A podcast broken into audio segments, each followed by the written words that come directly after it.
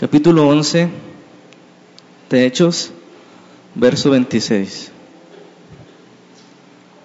Bueno, este, vamos a leer y una breve oración.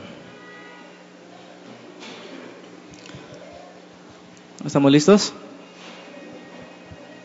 Dice la, la palabra, Hechos 11, 26. Y se congregaron ahí todo un año con la iglesia y enseñaron a mucha gente. Amén. Esa, esa parte es la que me gustaría enfatizar hoy.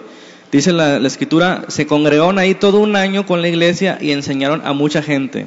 Y luego a los discípulos se les comenzó a llamar por primera vez cristianos. Ahí en sus hojitas vemos el título del, del sermón es un juego de palabras que espero que quede claro al final. Dice, como forma de pregunta, ¿la misión de la iglesia o la iglesia de la misión? ¿Ustedes creen que sea lo mismo? ¿La misión de la iglesia o la iglesia de la misión? ¿Es lo mismo o no? Suena parecido, pero no es igual. Ahorita lo vamos a aclarar. Y es el sermón número 57 de la serie que ya sabemos. El propósito es bien sencillo de este, de este, momento. Y yo creo que este sermón es muy importante como iglesia.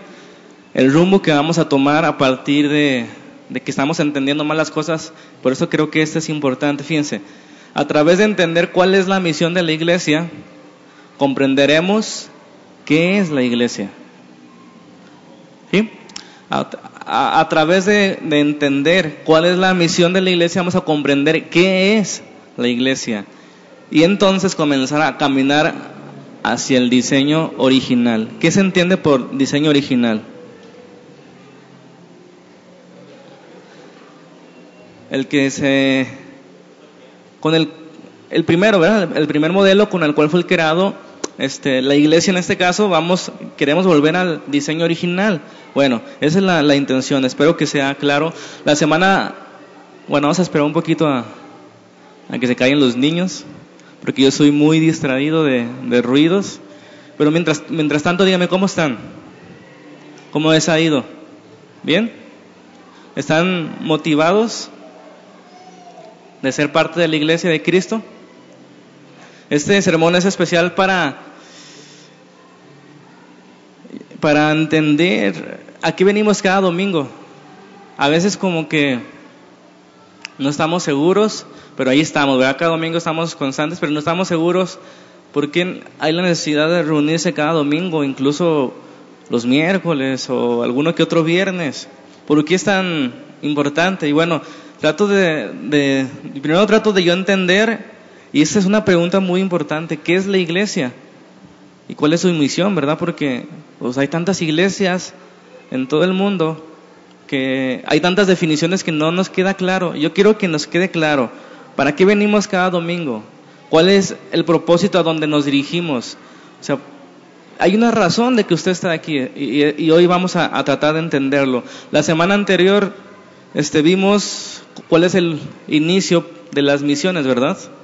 Vimos que, que una de las principales este, cosas que deben nacer en nuestro corazón es un amor al prójimo. Si no hay un amor al prójimo, no vamos a poder compartir el evangelio, no vamos a poder, no vamos a querer ni salir de aquí a, hacer algo más. Imagínense, venimos aquí, hablamos cosas de Dios y luego salimos y otra vez, así como que ya es demasiado, ¿no? Ya, ya cumplí, entonces ya.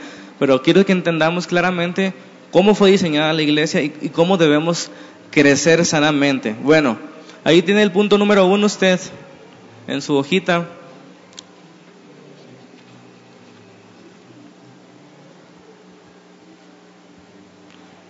Punto número uno dice, ¿qué dice ahí? Usted dígame. El camino al diseño original. Ok, y el inciso A dice detectar el abandono al diseño. Es bien importante saber en qué momento dejamos de caminar hacia el diseño original.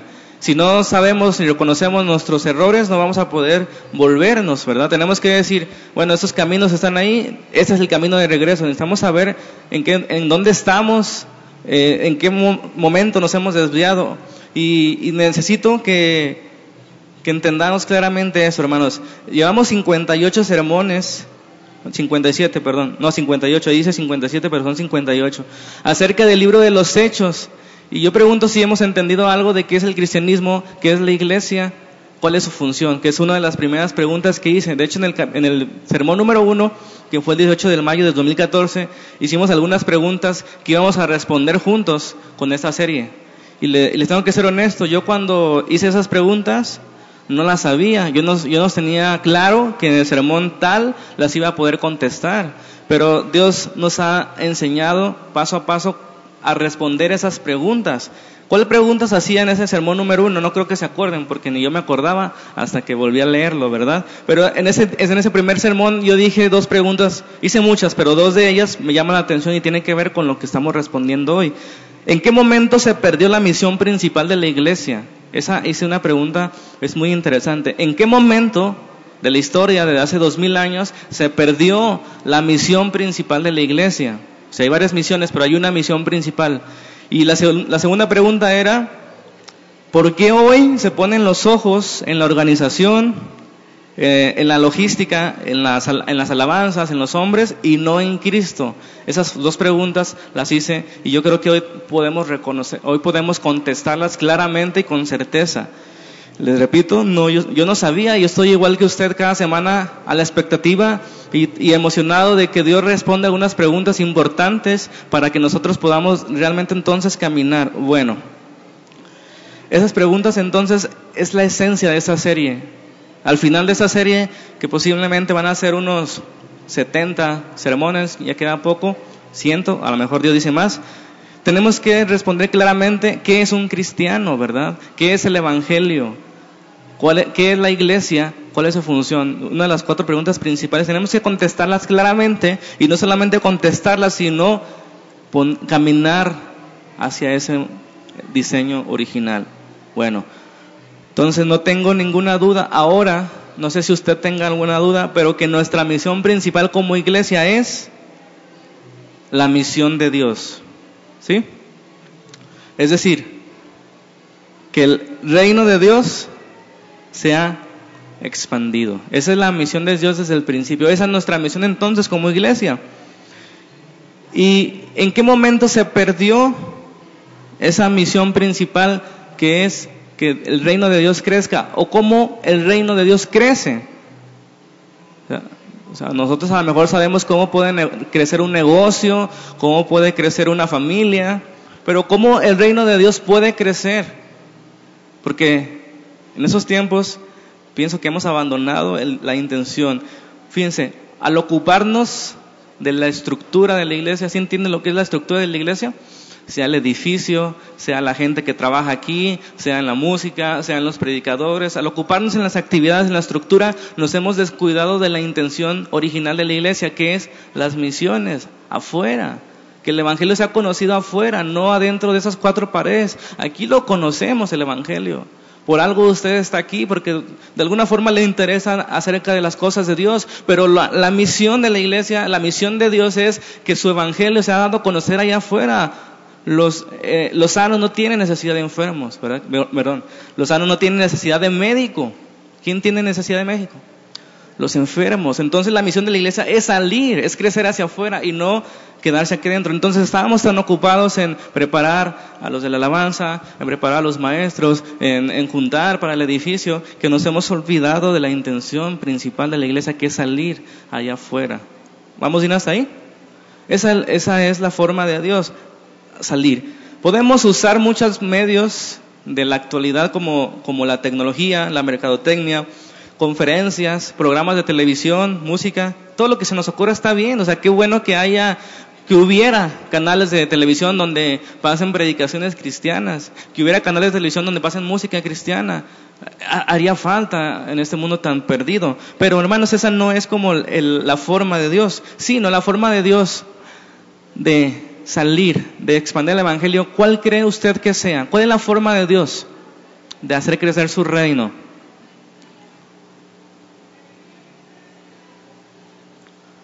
¿Si estamos concentrados? ¿Que lo conozcamos más? Ok, fíjense.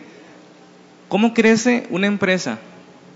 Pueden usar mercadotecnia, pueden ah, usar gente que les llama coaching, ¿verdad? Que dirigen, hagan cambiar la mentalidad de la gente para que crezcan. Así pueden crecer las empresas. Pero la iglesia de Cristo, ¿cómo está diseñada para crecer? Y bueno, no hacer la de emoción y no más pronto les voy a decir que Dios diseñó a, a través de comunidades pequeñas, reales, en los rincones, en todos los rincones de la tierra. Es decir, iglesias o congregaciones. La forma en que Dios diseñó crecer su evangelio es que congregaciones sean establecidas en muchos puntos de la ¿Para qué? Para que en esas comunidades, en esas comunidades pequeñas, porque son pequeñas, puedan ser ellos unas antorchas encendidas en la oscuridad. ¿Están de acuerdo? O sea, no hay otra forma. No podemos decir, vengan a la iglesia, o sea, nosotros tenemos que ir a ellos, tenemos que ir y tenemos que buscar en los rincones de la tierra donde no hay una comunidad con una iglesia donde la gente pueda convivir realmente. Porque no solamente, yo quiero que entendamos que no solamente venir el domingo, tenemos que ser capacitados para la obra del ministerio. Bueno, vamos avanzando. Entonces, la forma en que Dios hace crecer su reino es que comunidades reales. ¿Qué quiero decir con reales?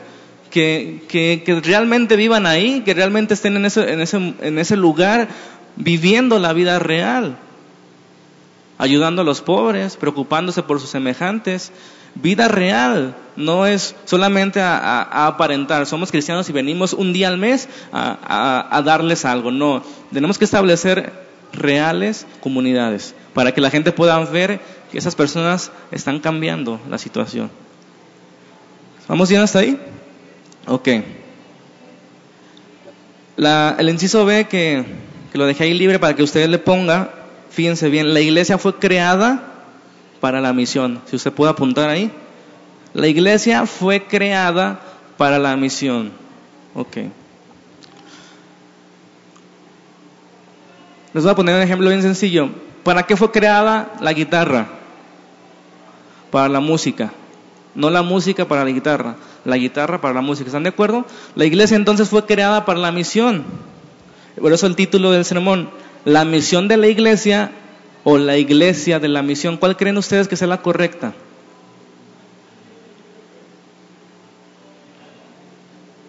¿Qué fue primero, el huevo o la gallina? La gallina. ¿Qué fue primero, la iglesia o la misión? La misión. Entonces, es la iglesia de la misión.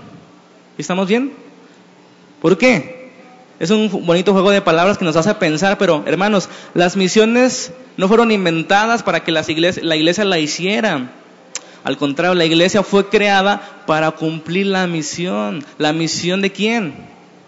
De Dios, no la del pastor ni la de nadie. A veces la misión de, no, la misión de Dios. La iglesia fue creada para la misión de Dios, así como la guitarra fue creada para la música. Si se dan cuenta, primero fue la misión.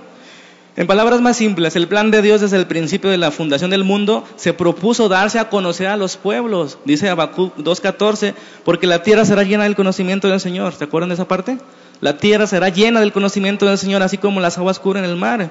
Y después dice la escritura también que en la simiente de Abraham la descendencia de Abraham, que es Jesucristo, la cabeza de la iglesia, serán benditas todas las naciones. ¿Se dan cuenta?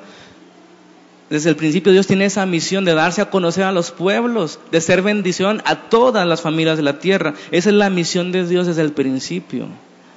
¿Alcanzan a ver ese propósito de Dios? Ya estaba desde ahí, desde antes de crear al hombre, incluso desde antes de que el hombre cayera y tropezara y fracasara, Dios ya tenía en plan darse a conocer y ser bendición a todas las naciones. Ok, entonces Dios cuando escoge a Abraham, primero, primero este, Adán y Eva, ¿verdad? Los puso ahí y les dijo, gobiernen, fructifiquen la tierra, etcétera. El hombre fracasó, fue expulsado del Edén y después Dios volvió a empezar con otra familia, la familia de Abraham, y diciendo que en esa familia iban a ser benditas todas las naciones. Ok, dice la escritura que entonces que Dios escogió a Israel para dar a luz a la cabeza de la iglesia, a Jesucristo. O sea, si Dios tuvo un motivo de escoger a Israel, no fue porque ese pueblo era mejor que otros, era porque ese pueblo iba a engendrar, porque tenía que ser engendrado por alguien, ¿no? Por, porque Dios tenía que encarnarse, tenía que descender al mundo y escogió a Israel para que diera luz a Jesucristo. Y ese Jesucristo, dice la Escritura, es la cabeza de la iglesia. ¿Se dan cuenta? El plan de Dios desde el principio ha sido el mismo. La misión de Dios desde el principio ha sido la misma. Y entonces la iglesia no es la misión de la iglesia, sino la iglesia de la misión de Dios, que es la misma desde el principio, darse a conocer. ¿Vamos hasta ahí? Bueno, para hacerlo un poquito más sencillas las cosas, si Dios planeó todo eso desde el principio y que Jesucristo es la cabeza de la iglesia, ¿sí entiende lo que es la cabeza de la iglesia? ¿Qué entiende por cabeza? El que gobierna, ¿verdad? El que ordena, el que dirige, etcétera. Él es la cabeza de la iglesia y nosotros entonces ¿qué somos? Su cuerpo. Fíjense, les voy a leer una poesía. De hecho, ahí en su tercera página dice la mitad de esa poesía que les voy a leer. Se me hizo muy interesante, es una poesía, no lo tome literal, pero que nos hace reflexionar. Fíjense, Cristo no tiene otro cuerpo que el tuyo. Suena raro, pero quiero que entiendan la esencia. Cristo no tiene otro cuerpo que el tuyo, no tiene ni manos ni pies en la tierra, excepto los tuyos. Tuyos son los ojos a través de los cuales Él mira a este mundo con compasión. Tuyos son los pies con los cuales Él se mueve para hacer el bien. Tuyas son las manos con las cuales ha de bendecirnos ahora. ¿Se dan cuenta? Suena de, ay, ¿cómo? Estás loco, ¿no? Pero quiero que entiendan la esencia. Si Él es la cabeza y nosotros somos sus cuerpos, entonces nosotros somos sus manos, sus pies. Como dice aquí este, este poema, con nuestros ojos él mira al mundo con compasión. Es decir, Él se manifiesta, nosotros manifestamos la compasión de Dios en nuestros ojos, en nuestras acciones. Con nuestro caminar, con nuestros pies, hacemos el bien. Nosotros somos sus pies y sus manos en este mundo. ¿Se dan cuenta de eso? O sea, Él es la cabeza del Señor Jesucristo y Él nos ha dado el Espíritu Santo para capacitarnos, pero nosotros somos los pies y las manos de Dios en este mundo para su misión. ¿Vamos bien hasta ahí? Me quedé reflexionando profundamente en este poema. No podemos tomarlo todo literal, pero la esencia de este poema es, Cristo es la cabeza y nosotros somos su cuerpo. Y la iglesia es la encargada de su misión, como dije. Eso me recuerda lo que, lo que leemos en Mateo 25, 37, si gusta acompañarme. Mateo 25, 37. Yo quiero que entendamos esto, hermanos, porque yo sé, yo entiendo que, que, nosotros tenemos muchos problemas con nosotros mismos, pero nosotros somos llamados a una cosa, a despojarnos de nosotros mismos y ayudar a otros para que ellos vean por medio de nuestras manos y nuestros pies, que Dios es compasivo y tiene planes para esta humanidad. Mateo 25, 37 dice, dice, dice ahí la parábola, entonces los justos le responderán diciendo, Señor, ¿cuándo te, vimos hambriento y te sustentamos? ¿O sediento y te dimos de beber? ¿Y cuándo te vimos forastero y te recogimos? ¿O desnudo y te cubrimos? Le están preguntando los justos al Señor, ¿Cuándo te vimos hambriento? Porque nosotros no lo vimos, ¿verdad que no? ¿Ustedes lo vieron a Jesús? Yo no lo vi. Me platicaron aquí a través de la Biblia quién es Él. Pero nosotros no lo vimos sediento y dice Él que les va a decir al final de los tiempos, ustedes me dieron de beber, ustedes me dieron de comer y preguntan, ¿cuándo? Y fíjense lo que responde el Señor. Respondiendo el rey les dirá, de cierto les digo que en cuanto lo hiciste a uno de estos mis hermanos más pequeños, a mí me lo hiciste.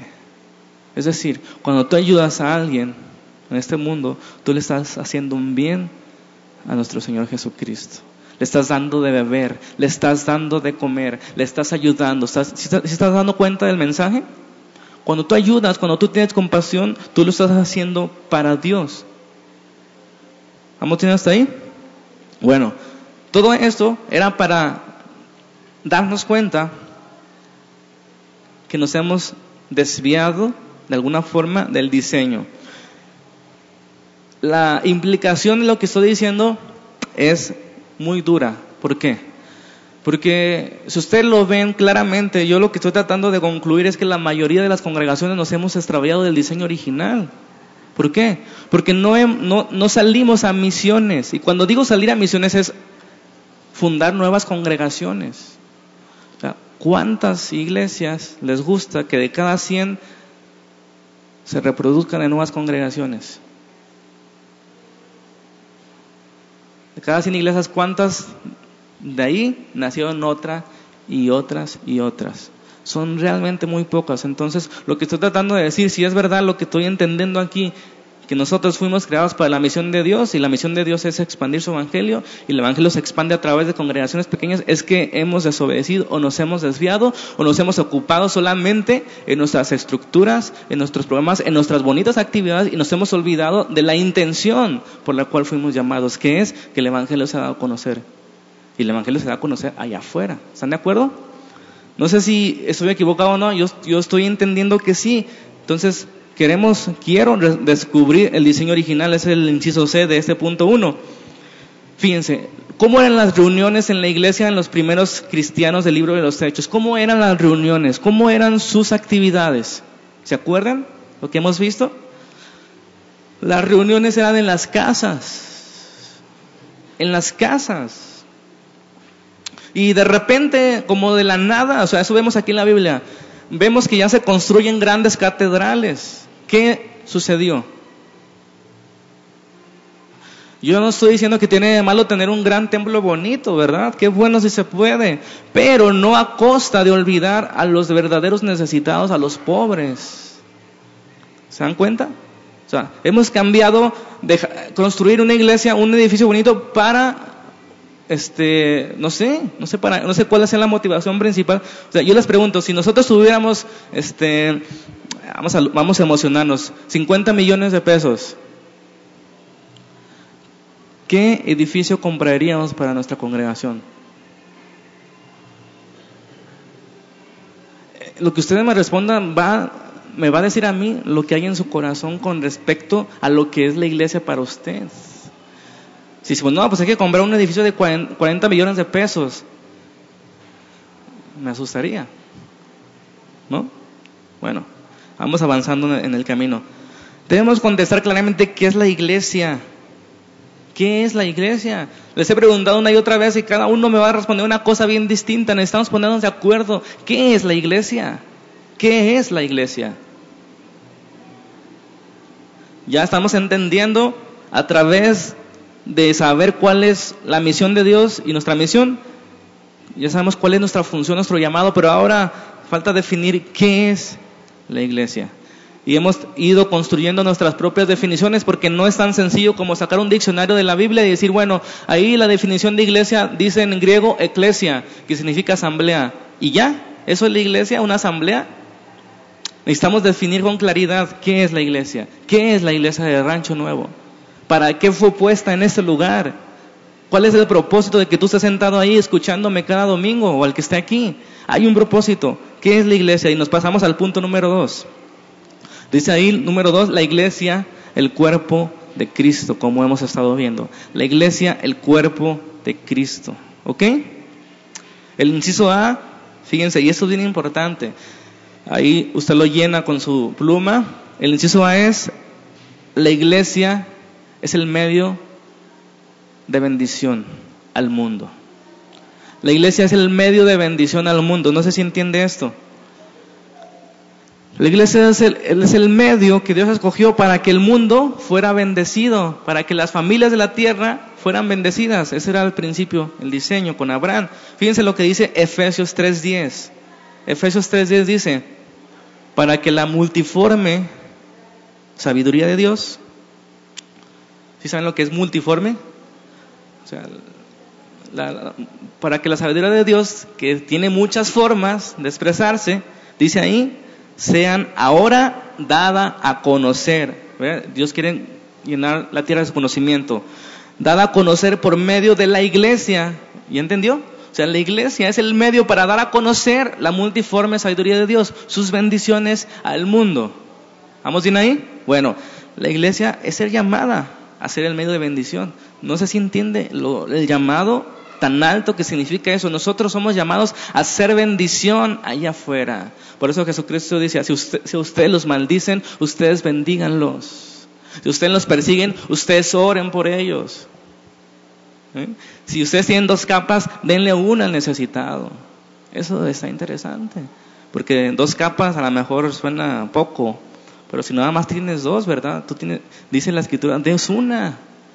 si tú tienes solamente dos abrigos, da una al que lo necesita. ¿Se dan cuenta el grado de despoje que tenemos que hacer para que el mundo sea bendecido a través de nosotros? Que no tenemos esperanza en el dinero y que no tenemos nuestro corazón en el dinero. ¿O si lo tiene? Bueno, debemos luchar para no tenerlo. Porque no podemos servir a dos señores, a la riqueza y al Señor. Bueno, no quiero que malentiendan.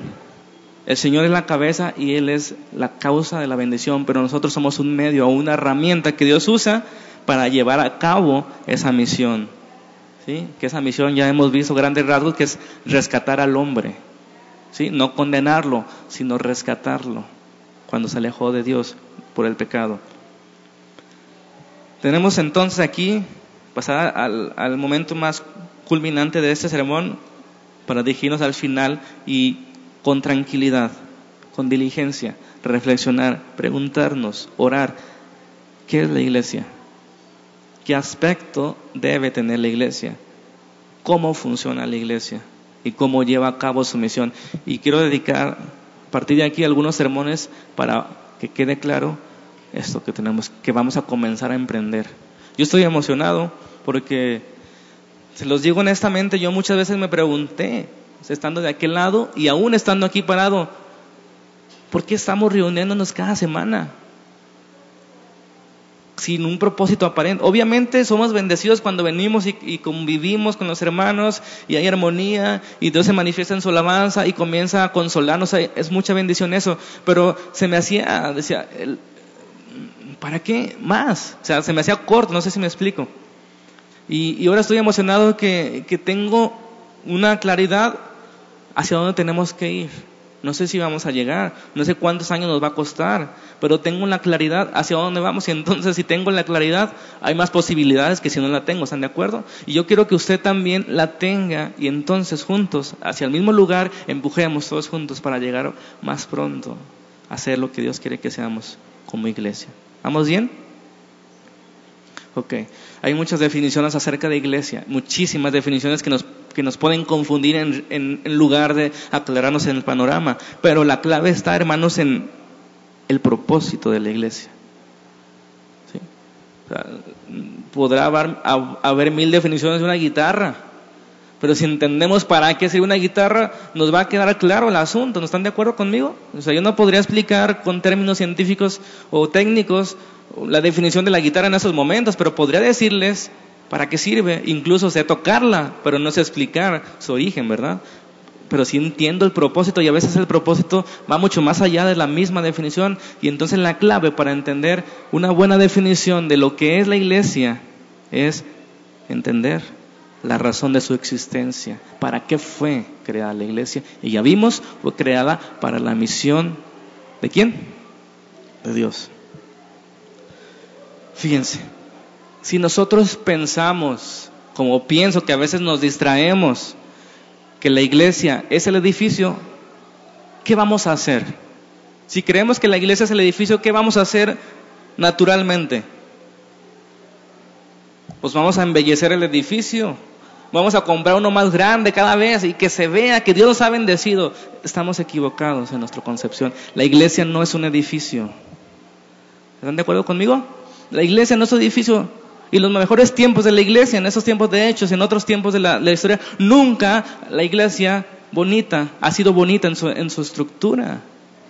La iglesia no es un edificio y tenemos que entender que no se trata de aquí, del edificio, de embellecernos y, y que las actividades, todas nuestras actividades, y yo, tengo que pensar y usted puede ayudarme. O sea, yo no quiero estar solo en esto. Usted está, somos la iglesia, ¿sí?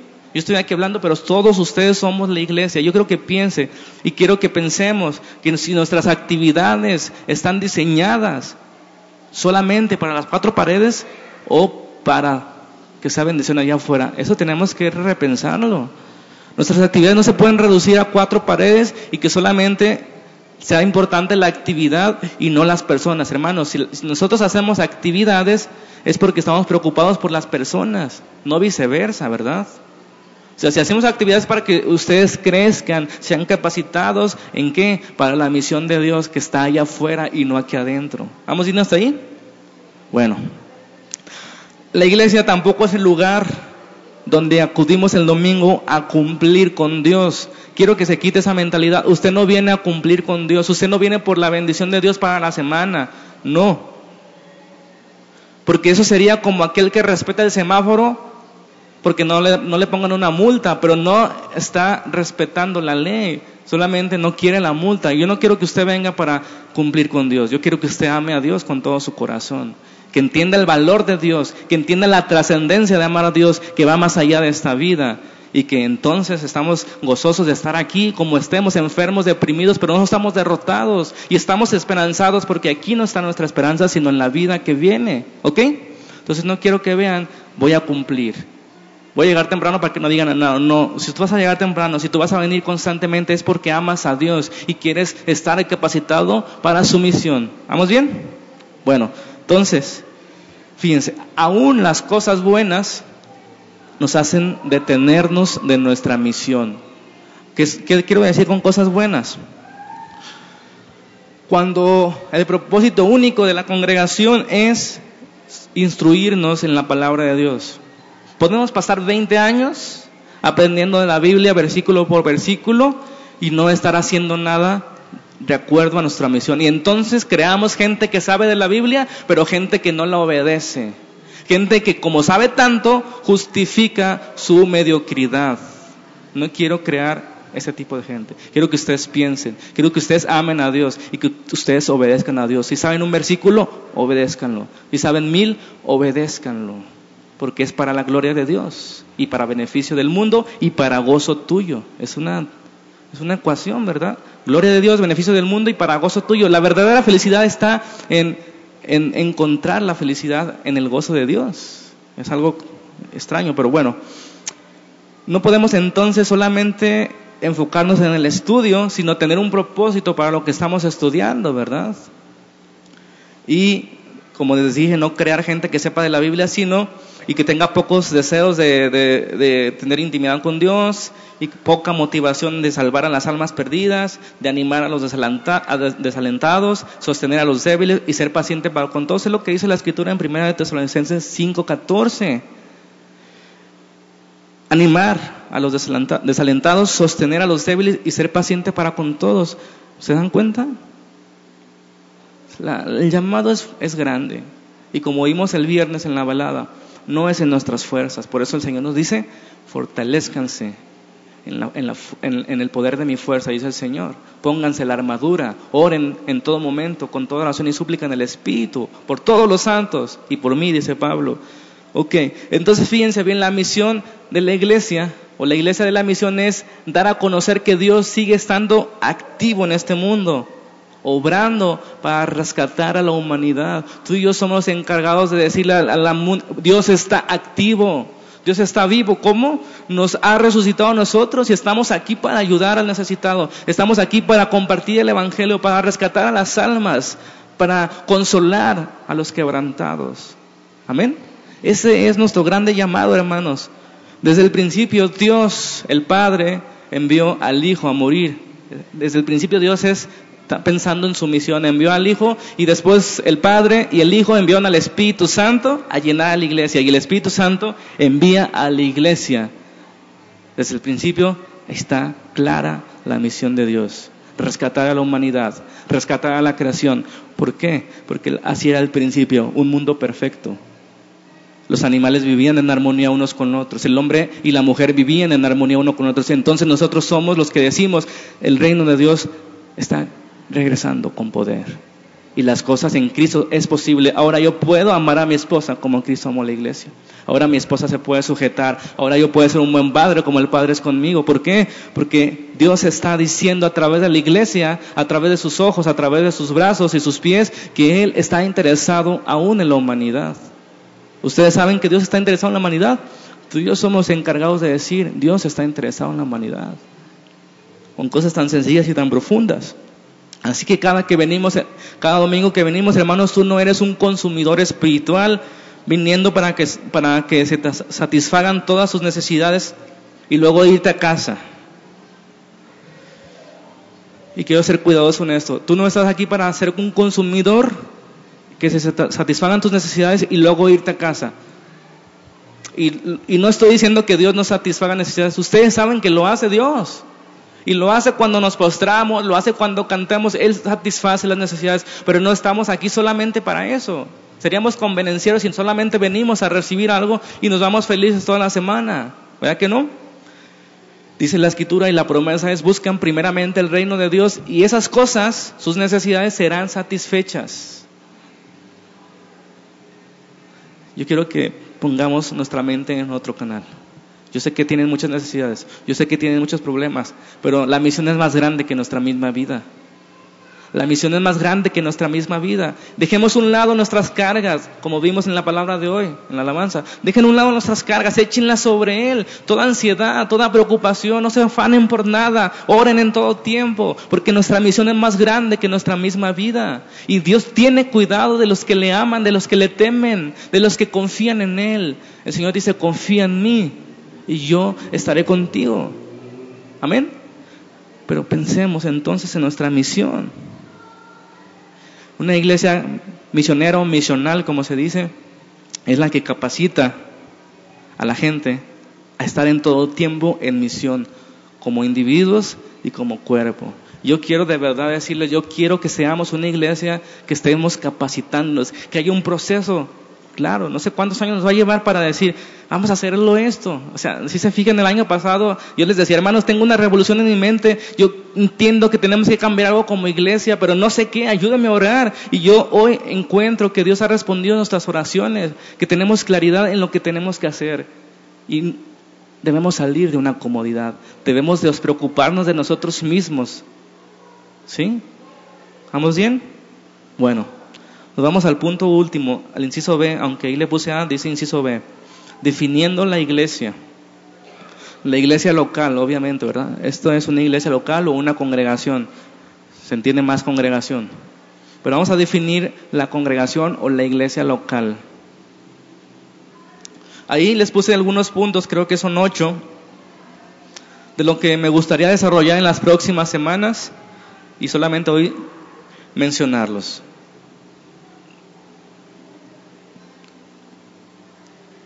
Definiendo la iglesia. La iglesia, en primer lugar, es una comunidad de creyentes que confiesan a Jesús como Señor. ¿Sí? ¿Sí entiende lo que es una comunidad? ¿Qué es una comunidad? Un grupo de personas con intereses en común, que hay comunión, ¿verdad? Así de sencillo y claro. Entonces, una comunidad de creyentes que declaran a Jesús como Señor. Nosotros somos una comunidad de creyentes, amén. Nosotros declaramos a Jesús como Señor. Ok, vamos, vamos empezando bien ahí. Ahí la, llevamos. número dos. que en obediencia a las escrituras, dice ahí, se organizan bajo un liderazgo capacitado. Ok, es el, quizá el siguiente paso que debemos dar. Organizar la iglesia la escritura dice ancianos, ¿verdad? Y diáconos, bajo un liderazgo capacitado. ¿Qué quiero decir con capacitado? Un liderazgo que sea apto para instruir a otros. Un liderazgo que sea de testimonio, que, no, que sean intachables. Entonces, ese es un proceso que puede llevar mucho tiempo. Pero ahí está el punto, un liderazgo capacitado.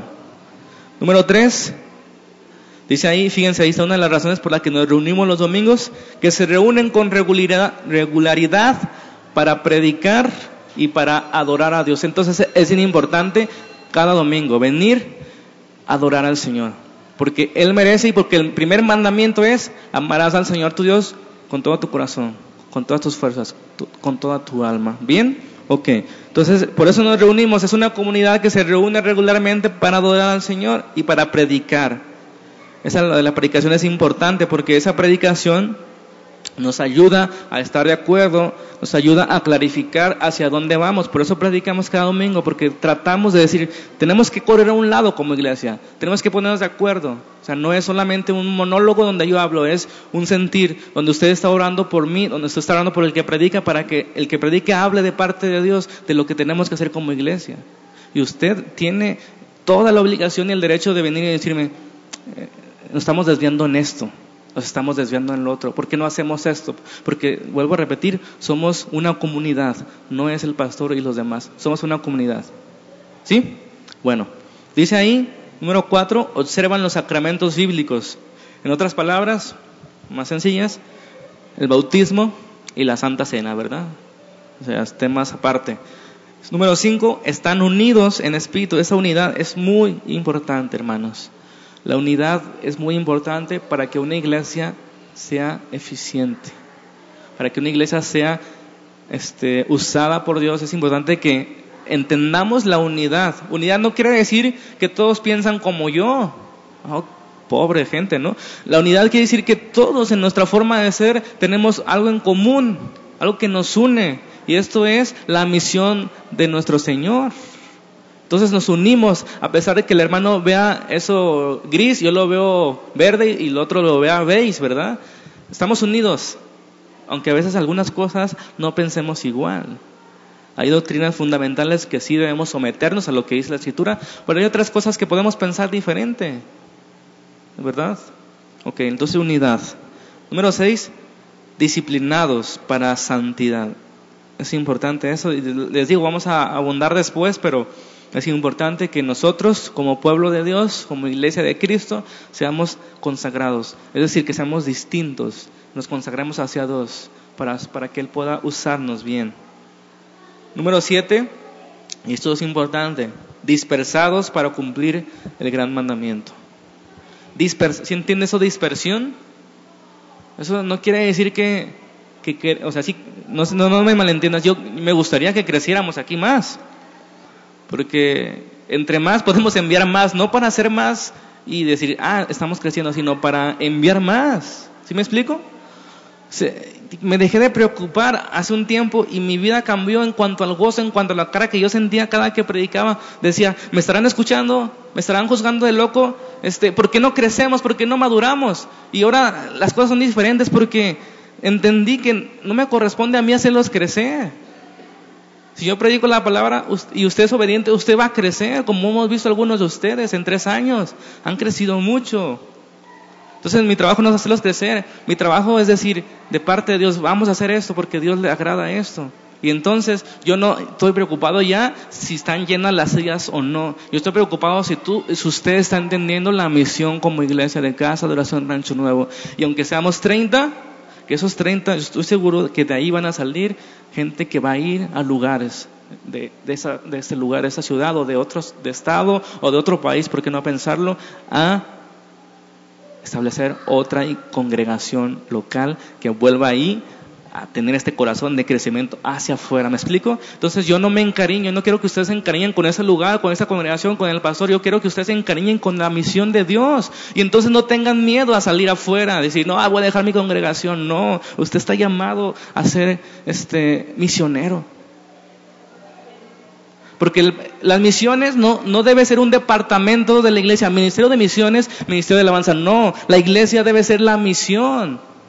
¿Sí me explico? Es indiferente el panorama, no es un departamento, un, ministerio ahí descuidado de evangelismo. No, la iglesia es llamada a la misión, la misión de la iglesia, la iglesia de la misión.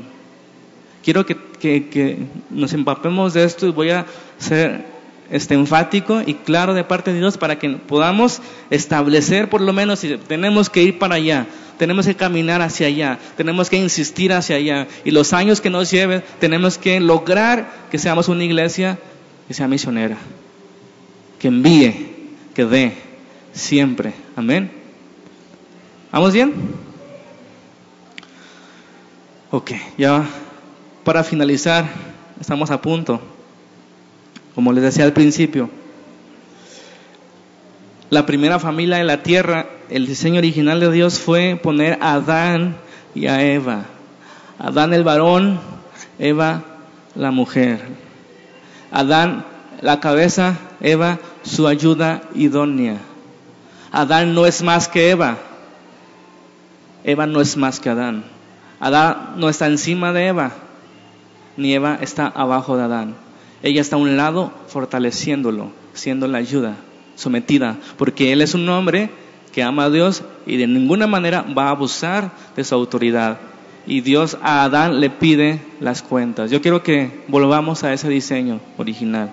De esa misma manera, así como Dios dio la misión a ese, a ese, a esa familia, después volvió a retomar la misma misión en Abraham, ¿verdad? Eva pecó, después del diluvio, Dios rescata a una familia con Noé, porque tenía en mente todavía su misión. Aunque el hombre la, echó a perder, yo sigo en pie, dice Dios, con mi misión. Después escogió a Abraham, y les voy a repetir, en Abraham escogió a Israel para que diera luz a la cabeza, a la cabeza de nosotros, a la iglesia, al que dirige, al que gobierna, al que manda. Nosotros somos, le, le decimos, heme aquí, Señor, yo iré. Finalmente quiero leer el capítulo 2 de Hechos, versículo 42 al 47. Si pudiéramos definir la iglesia, esta es la definición, hermanos. 2, 42 al 47, bíblicamente. Esto es lo que hacía una iglesia que estaba comprometida con el Señor. Fíjense. 2.42, ¿verdad? Perseveraban en la doctrina, constantemente persistían en la doctrina. Y luego, en la comunión, comunidad, comunión unos con otros, en el partimiento del pan, la, la Santa Cena, y en las oraciones. Y sobrevino temor a toda persona, y muchas maravillas y señales eran hechas por los apóstoles. Todos los que habían creído estaban juntos y tenían en común todas las cosas. Y vendían sus propiedades. ¿Cuántos dicen amén? Y vendían sus propiedades y sus bienes y los repartían a todos según la necesidad de cada uno. Y perseverando unánimes cada día en el templo y partiendo el pan en las casas, comían juntos con alegrías y sencillez de corazón, alabando a Dios, teniendo favor con todo el pueblo. Y el Señor añadía cada día a la iglesia los que habían de ser salvos. Que Dios nos ayude a ser una iglesia que es edificada por las escrituras, perseverar en la doctrina, que seamos capacitados, o sea, no es solamente emoción, como vimos la semana pasada, vete allá, necesitan un pastor, no, necesitamos prepararnos, necesitamos ser guiados por el Espíritu y entonces equiparlos bien a los varones con sus esposas y enviarlos a una nueva misión. Que seamos una iglesia, no solamente que oramos por la comida y en nuestras casas, sino que oren juntos, ahí oraban juntos, ¿verdad? Era una comunidad que oraban juntos. Y fíjense, tenían gran comunión, o sea, tenían gran este, unión, en, cosas en común, que vendían sus bienes para que no hubiera ningún necesitado. ¿Cuánto nos falta esto en esta cultura tan separatista, verdad? Tan solamente yo me preocupo de mí, mi familia, los demás, pues a ver, que Dios le ayude. Pero la escritura nos dice bien claro, que no cerremos tu corazón y no digamos, vamos a orar por ti, y cuando necesitas un, es un abrigo. Yo quiero de verdad que abramos nuestros ojos a la compasión. Así como el Señor Jesús veía a la gente como ovejas sin pastor y se dolía. Y era verdad que se dolía, no estaba mintiendo nuestro Señor. Y entonces se levantó una iglesia para que ellos sean sus ojos, sus manos y sus pies. El gozo que había, yo quiero que usted sea contagiado del gozo, que a pesar de, que usted tiene problemas en su casa, a pesar de que usted tiene aflicciones, que tú te goces en ese tiempo, que te goces en el Señor, porque tú no puedes estar atribulado por cosas que no dependen de ti, que tú no puedes resolver, tú debes confiar en el Señor.